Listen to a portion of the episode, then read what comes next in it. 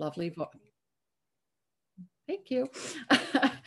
um, so starting to think about why there are so many denominations, I'm going to ask Michael to put up the first um, of the, the pictures that I have. It, you would think, right, that for so many people who profess to believe in Jesus or to be followers of Jesus, you would you would think that we wouldn't need to have so many different groups, right? But sorry, the, sorry to interrupt. Which one is the first one? Um, one of the uh, fam- the family trees, either one of the family trees, okay. denomination family trees, not the not the Luther Lutheran one. Actually, you can put any put anything up. They'll, any of them will do. We're going to go that this way. I just want to show you that there are just so many groups because what happened, here we go. There you go. Um, you can see that you have the early Christian church and then you have the Roman Catholic Church, of course, which which split anyhow. The, the, Protestant Reformation was not the first split in the church. You had the split between the Roman Catholic and the Eastern Orthodox Church before the Protestant Reformation. And then you see, uh, you know, after that, it sort of opened the, the, Pro, the Protestant Reformation kind of opened the floodgates for all of these different different groups. Because once once you went away from the the idea that the church was your authority and the Pope got to say, uh, this is what you believe and this is what you do, then everybody has an idea of what of what that should be. And if they didn't agree with what the previous person did, well, they can go and start their their own thing. And they just and are they're still being formed to this day.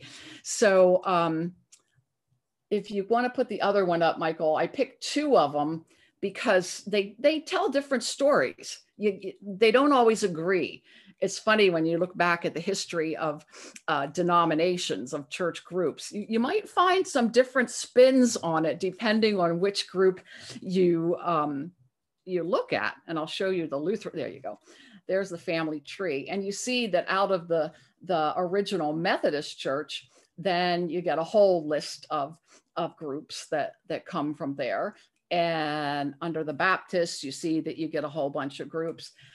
And there's even some dispute about where some of these even belong. I'll get to that in a second. But anyhow, there, there's that. Now, if you, if Michael, you could put up the Lutheran one. So even if we if I talk to you about being Lutheran, I can only speak about being an ELCA Lutheran because there are other Lutheran groups. We're the biggest, ELCA is the largest, but there are certainly others. Missouri Synod, there you go. Look at them all.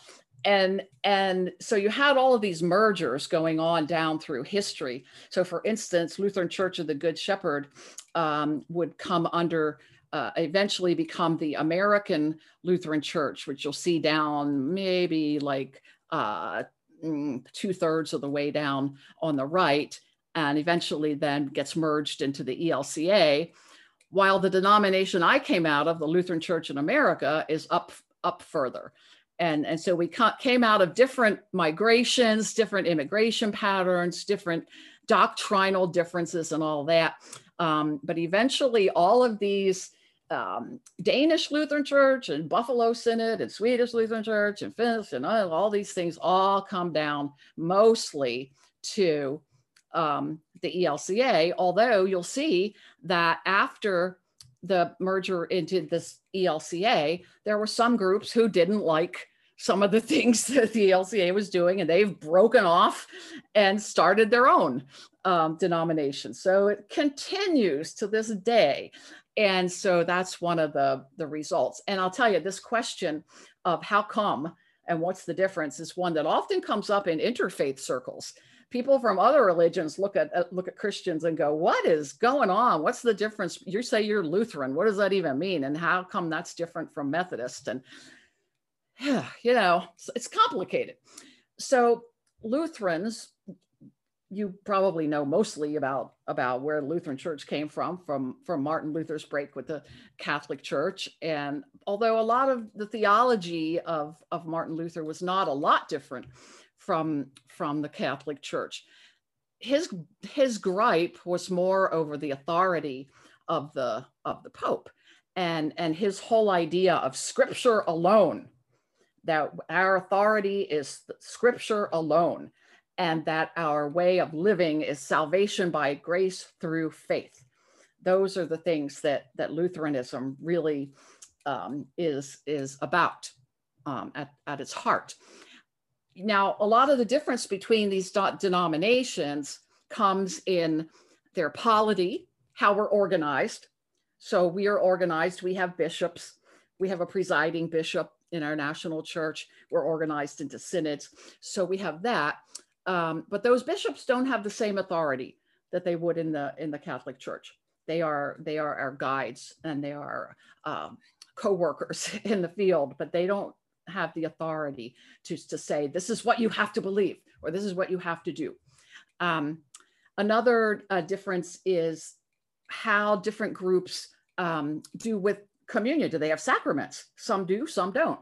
Some have have a few, some have more, and and they have different beliefs about that. So in Lutheranism, we have two sacraments: Holy Communion, and baptism. We baptize infants as well as adults. And we believe that in communion, there is the real presence of Christ. And, and Luther described that as in, with, and under the elements of bread and wine. Now, if you want to get into the picky transubstantiation, consubstantiation of the differences between the Catholic doctrine and Lutheran doctrine, we can do that at another time. but just know that for Lutherans, real presence. And um, I like to think about different denominations as well as different religious traditions. Each has a, a particular gift that it brings to the to the whole picture of, of being, um, well, for Christianity, all the different denominations.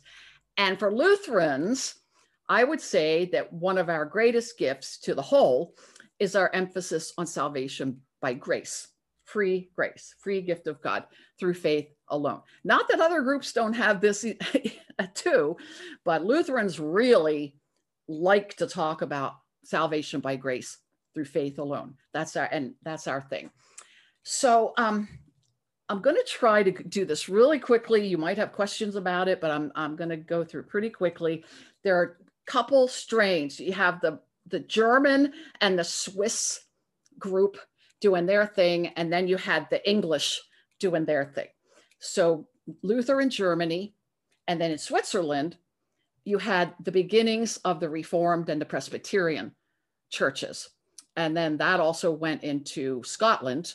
Um, so you might have heard of Ulrich Zwingli and John Calvin and John Knox.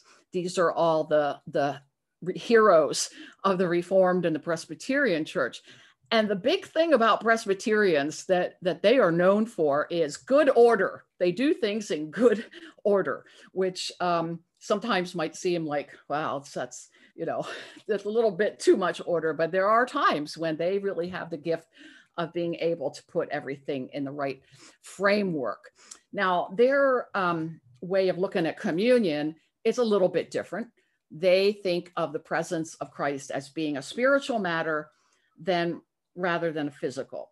And they call it uh, the mystical real presence or the spiritual real presence. What's the difference between that and real presence of Lutherans? They used to fight about this back, back in those days. We don't fight so much about that anymore because we all we all kind of understand that we don't know. we don't understand how it works, but but we know we believe in that. Um, in terms of the ordination of women, for instance, it depends on the group. Uh, Luth- in the Lutheran Church, the ELCA, yes. In Lutheran Church, Missouri Synod and Wisconsin Synod, nope. Um, in terms of LGBT um, inclusion, so for instance, the ordination of LGBT folks, same thing. Um, ELCA, yes. Missouri Synod, nope. so it depends on the church.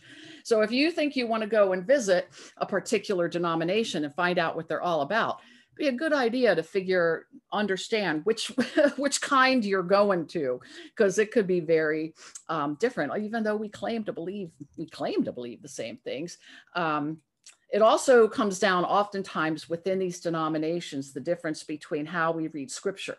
Do we read it as literal and inerrant or do we read it as inspired divinely inspired and yet needed needing to be interpreted Missouri Synod and some of the other conservative would, would go more toward the inerrant side, while as the more um, liberal side would go toward the uh, toward the other way.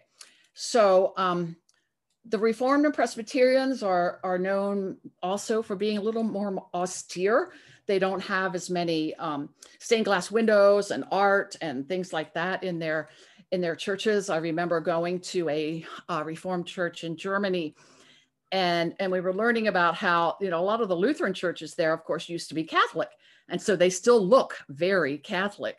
But there was one that we went to which um, had then become Reformed, and you could see on their walls, on their white walls, where there had been paintings, murals of saints, and they had just whitewashed over them, and the windows were clear, clear glass. So they so, sort of led the Protestant Reformation into a more austere kind of, kind of thing. Um, let's see, uh, ordination of women, some Presbyterian groups, yes, others, no. Um, the, the main body of, of Presbyterians, yes, they do. And also um, they approved an, um, an amendment that allows the ordination of openly LGBT clergy at the discretion of their individual presbyteries and sessions. So each congregation can decide whether to do that or not. So that's very different from, from uh, Lutherans. Now, another group that comes out of this German Swiss um, era are the Anabaptists, and you you might know them as the Mennonites and the Amish, and and they came out of of Switzerland, and they kind of took the Reformation to another level. They felt Luther didn't go far enough, so they were taking it even further. And what what they wanted is they wanted even more reform, reform within the church, and so um, Menno Simon uh, Menno Simons began the group uh, that became known as Mennonites. And then um, another one of them, uh, there was a split in that, and a group of Mennonites became known as, as the Amish. And, and there are other groups as well. But um, like other Protestants, the Anabaptists accepted only two sacraments, communion and baptism. Their um, understanding of communion is symbolic, and um, they also, in connection with communion, many of them stress the rite of foot washing. It's very important for them. And then they do not do infant baptism. They contend that baptism should follow the commitment that one makes to follow Jesus, and thus they reject infant baptism. Um, the ordination of women, most of them, yes, they do.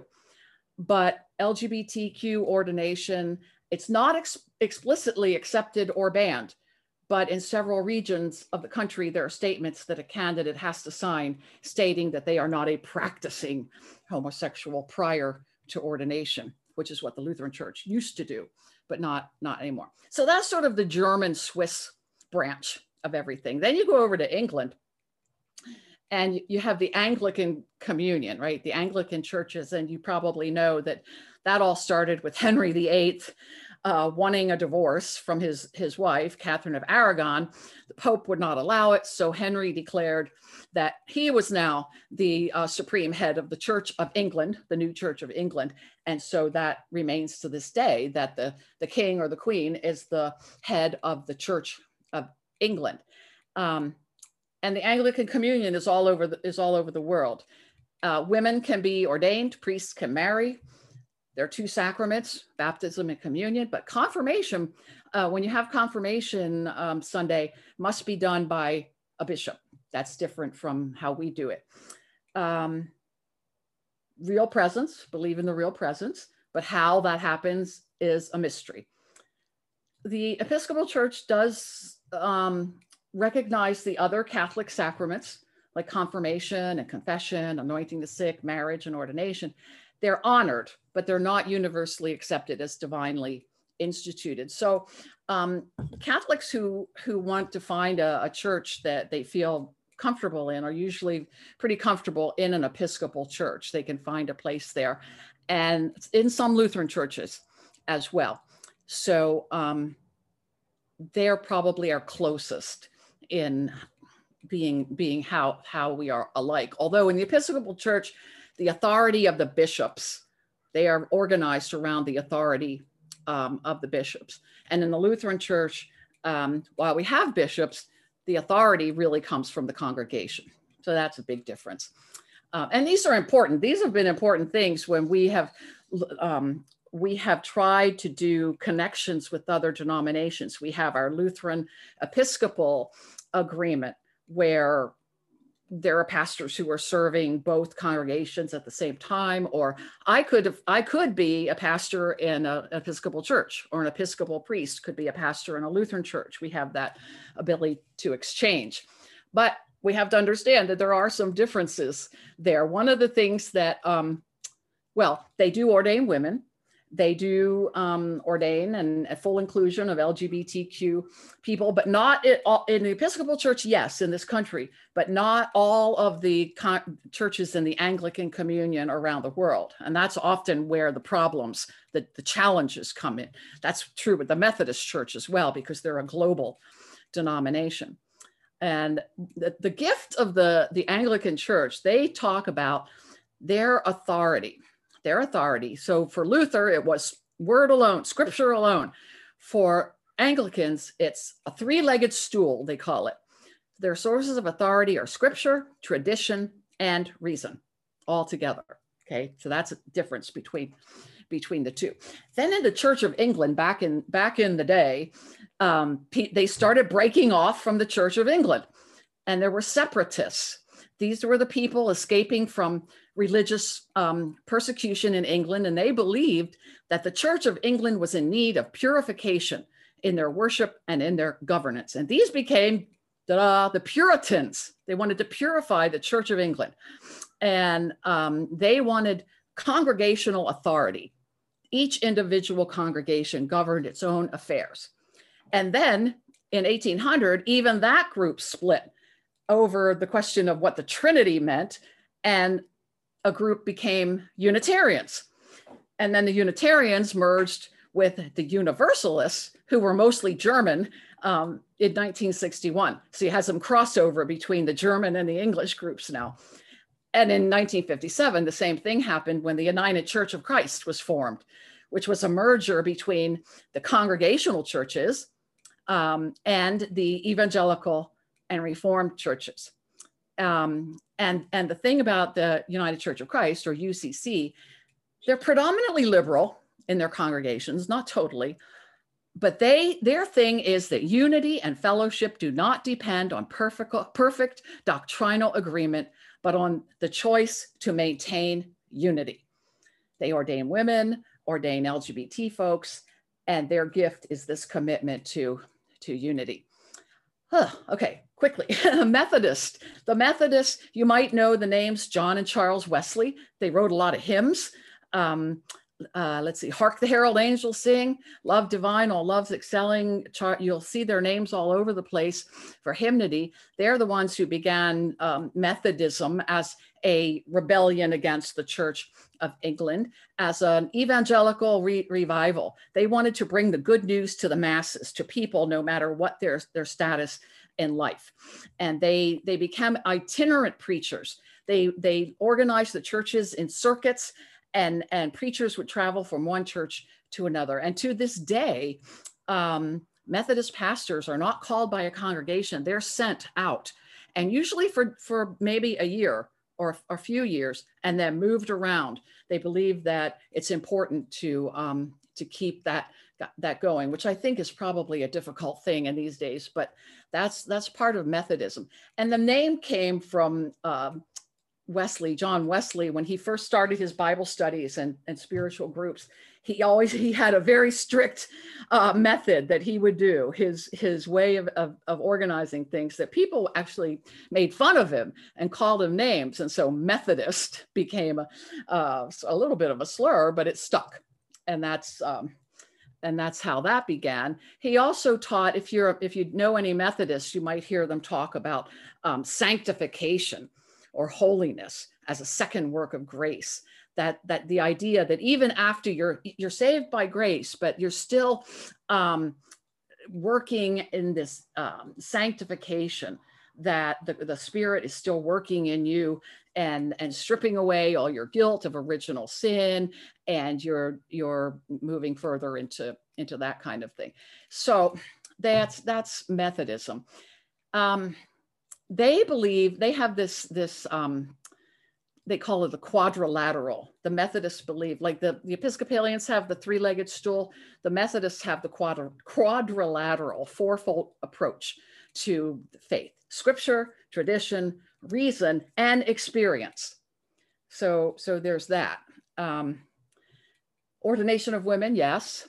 Um, LGB, LGB ordination, no, but transgender ministers have served in Methodist churches. There's no policy excluding them. So that's kind of interesting. And then you, of course, you know the Salvation Army, they are a break off from the Methodist Church. An independent Methodist minister, William Booth, founded the Salvation Army in 1865. Um, and then Baptists. Now, Baptists are funny because there's three different stories about how the Baptist church began. One, it, one says that they're an unbroken succession back from the days of John the Bapt- Baptizer, right? All the way back. They they're before everybody else. Um, and then there are others who say they come out of the Anabaptist movement in the 16th century in Europe, but most of them contend that they were part of the separatist movement from the Church of England because they said Church of England was a false church and they wanted a complete break with them and um, they've got two sacraments, although they're known as ordinances, baptism and communion, but it's adult baptism only and by immersion only. And communion is known as memorialism. Bread and wine are only symbols of Christ's body and blood, and a, and a very strong emphasis on evangelism. Um, each congregation is totally independent of each other, but they may be associated into organizations such as the American Baptist USA, who are the more liberal group. And then, you, of course, you have the Southern Baptist Convention that you hear about a lot in the news. They're the very conservative group um, who believe in the inerrancy of the Bible, for instance. Um, the American Baptist Church has the ordination of women. And um, of course, uh, uh, Southern Baptist, of course not. And LGBT the same kind of thing. So um, Quakers, Society of Friends, founded by George Fox, that came out of Church of England as well. Um, because they wanted to to reform the Church of England, and the the name Quaker came from um, uh, the trial. George Fox was charged with blasphemy, and he had to go to trial. And he asked the judge to tremble at the word of of the Lord. And the judge's reply was to call Fox and his followers Quakers, and the name the name stuck. But officially, they're known as the, the Religious Society of Friends. Um, they don't have any ordained clergy and no sacraments, no creeds. Access to God is available immediately to each individual. And you probably know Quaker meetings are, are silence until one person moved by the Holy Spirit might speak. So very, very different from uh, from what we're used to. But the gifts that they bring are their emphasis on pacifism. Uh, many Quakers are social activists. They were very big in the abolition movement back in those days.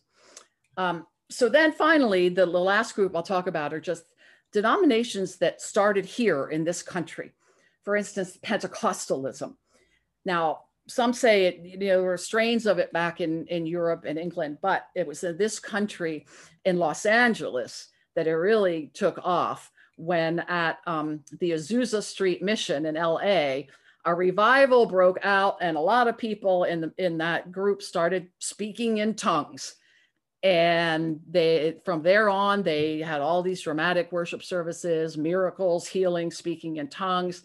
And um, it's very vibrant, very energetic uh, style of worship. You probably have, have seen that. Oftentimes it's, it's criticized and mocked. A lot of the televangelists are, are Pentecostalism, um, but it's a but it's one of the fastest growing denominations in, in the world. Many Latin American countries uh, are heavily Pente, Pentecostal.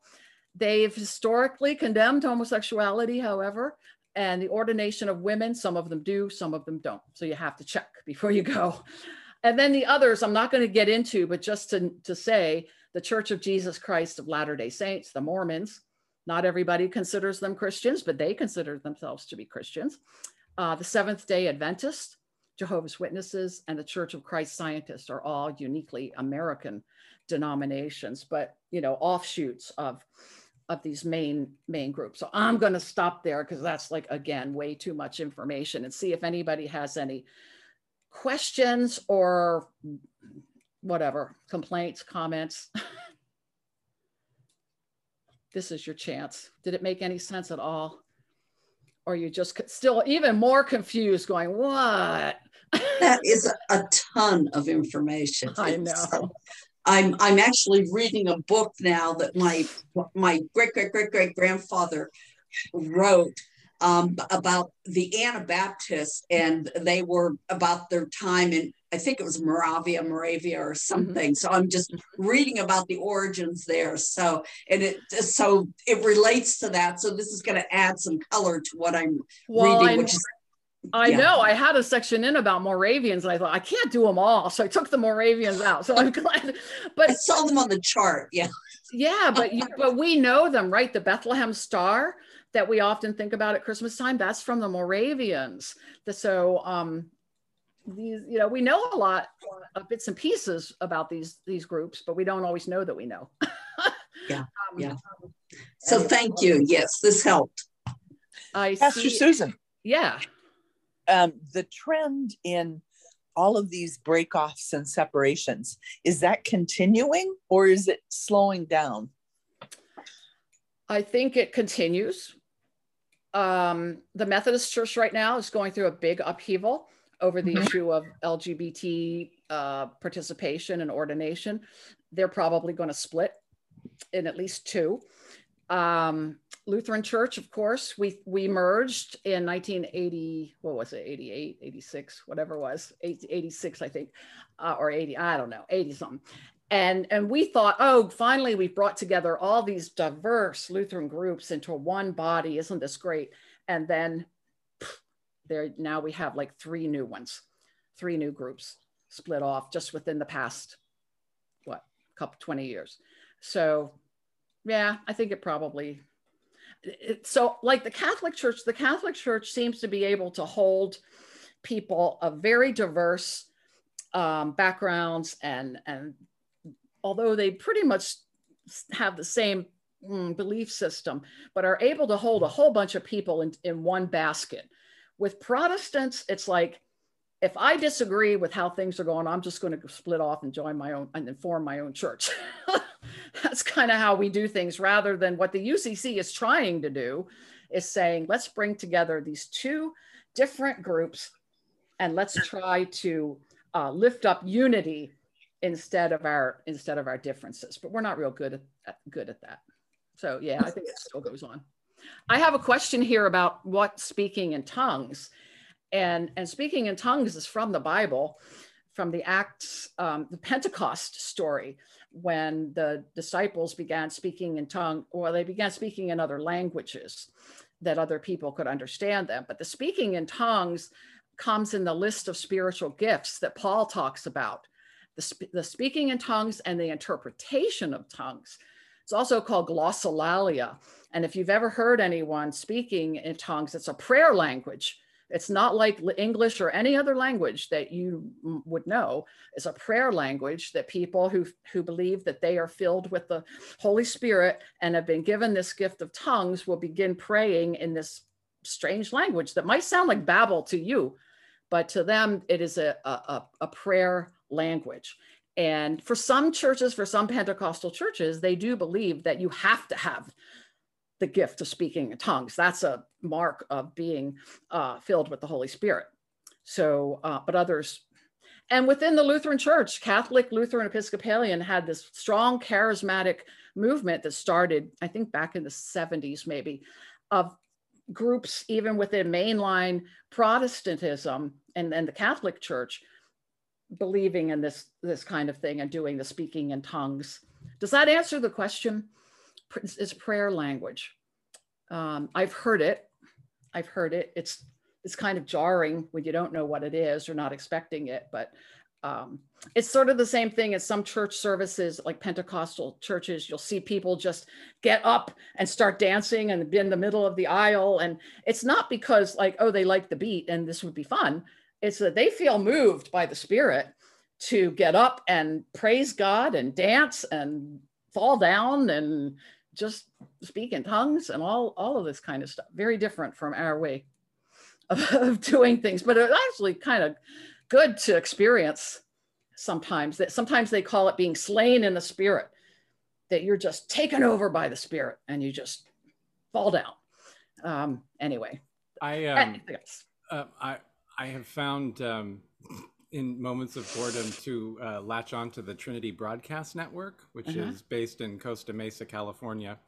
Uh, you can actually see it on the free off of the freeway. It's this huge wall with nothing but light coming up from it. But you see a lot of that. It's it's it's your favorite. It's it's the uh, prosperity gospel. oh yeah Um, and so it's it is amazing to watch though, like how charismatic all of that is. Mhm, just uh, mhm. and how one can be drawn into it. But then, what are you really being drawn into? It's very interesting. Well, the gift of the, the Pentecostals is their emphasis on the Holy Spirit.